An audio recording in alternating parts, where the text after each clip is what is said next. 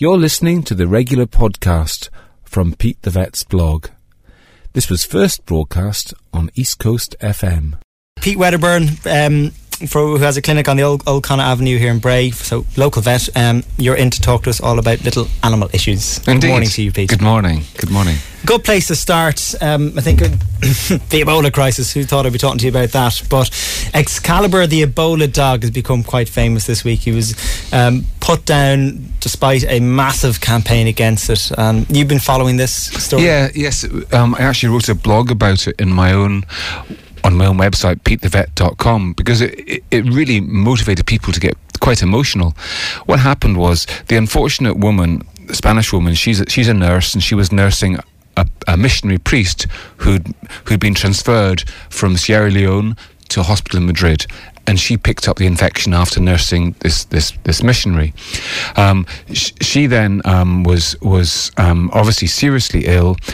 But what happened was the controversy was that the family dog, who's a 12 year old rescued dog um, called Excalibur, um, the the the um, Madrid local authority got a court order for him to be destroyed, for him to be euthanized. And uh, even though he was extremely healthy, perfectly well dog, um, and there's there's no evidence that dogs can carry Ebola at all. And so the, the, the husband of the nurse put out a, a cry uh, uh, for um, support on social media um, not to have his dog put down. And um, as a result of that, there was a massive petition. Over 400,000 signatures were gathered um, asking for the dog not to be euthanized, um, and um, there were crowds outside the apartment where the, where, where, where the where, where the dog was, um, battling with police trying to save this dog's life. It kind of seems a bit bizarre, given that there's been, you know, thousands of humans dying of Ebola in in Africa, and then one dog is threatened, and there's a massive outcry. But I, I think the point about it was was that it was very much arguable as to whether there was any need for the dog to be euthanized. That's the big question, particularly when mm. there wasn't the, the facts to back up to say, as you say, we don't don't even know if, if they could carry the virus. So well, the, the, the, point, I think the point that I make in my blog is this that. Um, at the very least, what could have happened is the dog could have been put into quarantine, and then the authorities could have monitored monitored the dog, taking blood samples and so on, to try to work out well are dogs can they carry this virus? The dog had clearly been exposed to the virus through its owner, and it would be very useful to, to have recorded what happened serologically. You know what happened um, to the dog's immune system? Was it affected by Ebola? Could it have carried it? And if that had, if the dog had been fine after a month or, or two months, you could say fine. Dogs don't carry this disease, and this dog is now healthy and can be released. And there would have been a win-win situation. So it's a fantastic, yeah, a fantastic opportunity seems to be missed then to gather valuable data and research. I, I, guess you never know the full story behind the yeah. scenes, but but that's certainly the impression you get from looking at it from afar. On the surface, indeed. Mm. Um, we'll come a little bit closer to home, um, talking about pet matters locally. And mm-hmm. I had an issue that I wanted to discuss with you during the break, and I wanted to get your take on it because I think it can be a very big I- issue with dogs that might be they're part of the family when they're when they reach a certain age. And I know my parents have a dog who's 14 lovely Labrador. Mm. Had a great life and very energetic. Always goes down to the beach chasing sticks and just never wants to stop. But then I think it's a major problem with the, with with that breed of dog. Then arthritis can begin to develop, and the, mm-hmm. uh, our dog Suki, as she's called, uh, has a little problem with her back legs as well, which right. has gradually gotten worse over the years, and she's on increasing amounts of medication. Mm. Um, it's going to eventually come to a point when. Mm you need to find out is the dog still getting good quality of life and how much can medicine do in that regard. Do you find that a difficult challenge in your job when you've you've people coming in with you with, with dogs who, who do have such difficulties or indeed any pets and you know that they're starting to on the on the decline and when is that actual point to intervene? Yeah, it's very common for this to, for to, to be a, a dilemma for owners and indeed a dilemma for vets. Um, it's obviously not right to have animals carrying on being alive when they're suffering all the time. Um, but there's a big grey area between, you know, when a dog is having a fantastic life and obviously thoroughly enjoying the fullness of life and the stage where, the, where life isn't worth living. There's a big grey area as dogs grow older. And I think in, in times past, um, people would expect a vet to pronounce a judgment like this dog is ready to go now you just do what i say whereas nowadays it, it generally works with much more of a consensus, whereby the vet would act more like a non-directive counsellor, where you know they would discuss a situation with owner and saying, "Well, okay, you know, what is your dog up to these days? You know, uh, what sort of life is he having?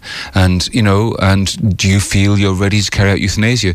And um, really working with an owner to, to, to, to, find out their opinion because most people do know themselves when it's right, but sometimes it takes a little bit of teasing out to, to work out um, are they at the right stage. Um, I think for vets, there are two diffi- two potential difficulties. One of them is when people sometimes bring in a dog which um, may seem to the vet too healthy to be euthanized. So maybe a 12 year old, 13 year old Labrador that's still actually really fit and healthy, but the owners can see that arthritis and the, the, the problems of old age are on the horizon and they want to preempt that by euthanizing the dog earlier rather than later. Is that to protect themselves as much as the dog? Maybe to uh, see the ah. dog into decline could be quite hurtful, perhaps? It's, it's hard to know why it is. There's probably different motivations, but it's difficult for a vet to, when they're asked to do that.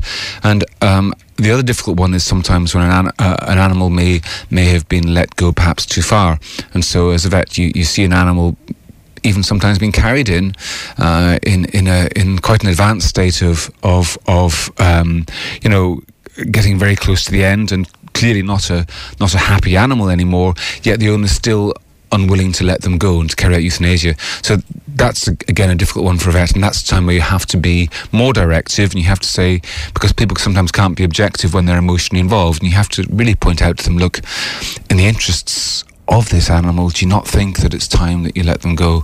So you know th- those those extreme examples are pretty rare. Most often, you know, people are sensible and realistic, and you know they want to give their life, their, their pet, their best life for as long as possible, but they don't want them to suffer at the end. And so it's just a case of vets and owners talking about these issues and then reaching a decision together, really. Yeah, and you hear for, for certain breeds of dogs, I know anyways, like when you hear oh, I've lost my dog, and how old was he? Say 12, 13, 14 years. Ah, that's a good age. That's a good age. They've done well.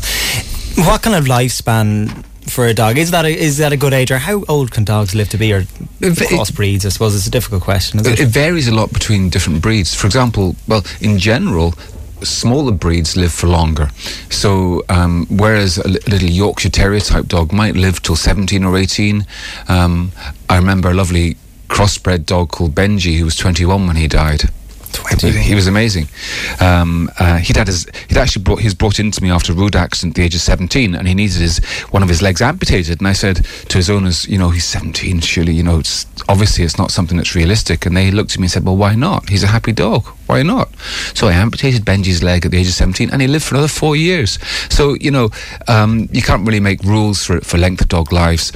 Um, other breeds like maybe um, Great Danes, Irish Wolfhounds, St Bernards, these big breeds, they'll sometimes die um, of old age by the age of, of seven or eight. So you know it does it does vary quite dramatically, much more so than in humans. Um, let's try and get a bit more positive now. Pete, getting very sad here in studio, getting very morbid. Um, we're, we're, coming into autumn and not far around the corner then is winter. Are there any particular things that pet owners need to be aware of at this time of year regard their pets, things they might pick up or? Well, I, um, winter problems generally are to do with coldness and dampness. So arthritis that you've already mentioned your own family dog has becomes more apparent in the winter time. So you, you should. Um, uh, this, the most important parts of treating for arthritis are actually um, owner management things, such as keeping dogs nice and lean rather than overweight, um, making sure that they, they're not getting too much exercise, some exercise, but not too much. You know, maybe 20 minutes twice a day, half an hour twice a day. You, uh, you can't take um, dog's arthritis out for four or five hour walks anymore, um, and neither can you give them no exercise. Um, and also just other things like making sure they've got a soft bed. I recently got uh, one of those memory foam beds for my dog, and they love that. They soft bed makes a big difference for a dog. Um, and you know just like it does for ourselves. Having a comfortable bed is a great thing isn't it? So these are the kind of things that you think about for your for your if you've got an older pet that's got arthritis. And by the way the other thing that's been recently recognized is that cats get arthritis just like dogs. It's much more difficult to recognize because you don't take your cat for a walk so you don't watch them you don't watch their gait as, as carefully as you would a dog. But you, what you can do is you can observe um, how they move around the house and you know how they jump or how they stop jumping um, compared to normal. Um, at our clinic in Old Avenue Avenue, we've now got a cat only clinic as well. All right. Just for cats. So there's a waiting room where only cats are allowed and they can get out of their box and walk around the waiting room and enjoy a bit of space and calm away from dogs. And one of the things that we, we do when they're in the waiting room walking around is look at the way they're moving and try to see, you know, could they be suffering from a bit of arthritis? And uh, I suppose with cats, you always assume they're so agile. You, you don't think they could be inflicted by it. They can be, yeah. And and the great thing is that once you identify arthritis, it can be treated really effectively with modern drugs. So so quite often people have an old dog or cat that they think is just slowing down because of old age.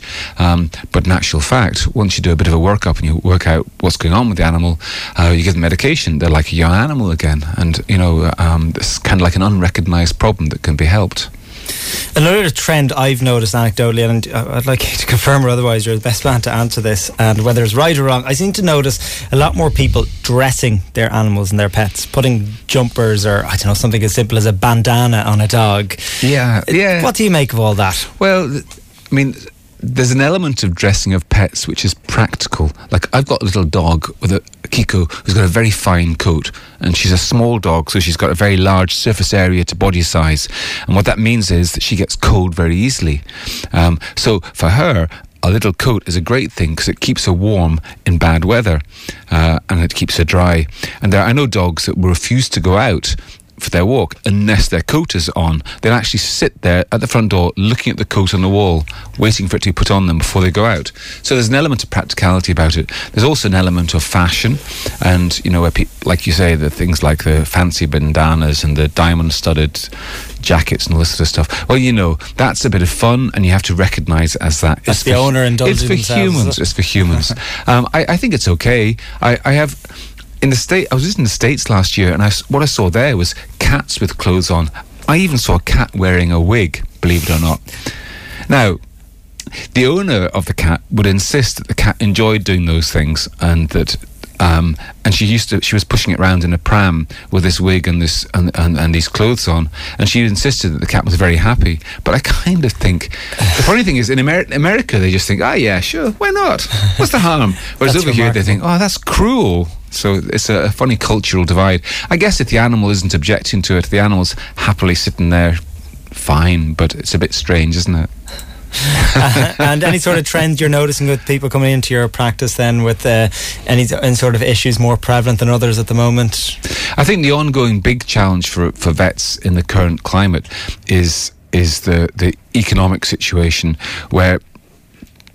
Um, maybe an animal is hit by a car, or maybe an animal d- d- develops a sudden nasty viral infection, and the owner's told, "Look, it's going to cost you 800, 1500 euros to put your animal right," and they just haven't got the money. That's an ongoing, really big issue for vets, and that's why vets are keen that people get their pets insured. Because if a pet's insured, okay, so you pay out your 10 or 15 euro a month, but um, if your vet, ha- if you, if your pet has a crisis, you know you're not going to be faced with a situation where you just where, where you can't afford the treatment, and where sometimes animals have to be euthanized because of lack of money, and that's one of the most devastating things for owners and indeed for for, for vets and vet nurses who are involved. You know, um, it's expensive to have the right medical care for, for animals, and you know um, that's a, I think probably the biggest ongoing challenge in, in our profession. That's a really good point, and it must be heartbreaking then for people because if it's the uh, medical bills, they they are what they are, and you can't skimp. You either get the medical care, and it's if it's a human or an animal, you still need to put the same effort in. Like- Like vets will, will do their best to help out, giving people payment payment plans and so on.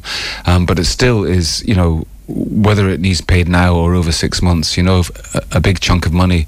Some people just can't go there, and you know, um, people don't realise this until they're in that difficult situation. So it's helpful to be able to say to folk, look, do think about it in advance, and you know. Either get your pet insured or, or keep some money to one side just in case of that eventuality. Wow. Okay, that's an interesting one. So pet insurance, you'd be advocating there. Uh, Pete the vet, Pete Wedderburn, is the clinic on Old Connaught Avenue here in Bray. Thank you very much for joining us on the morning show. Thank you.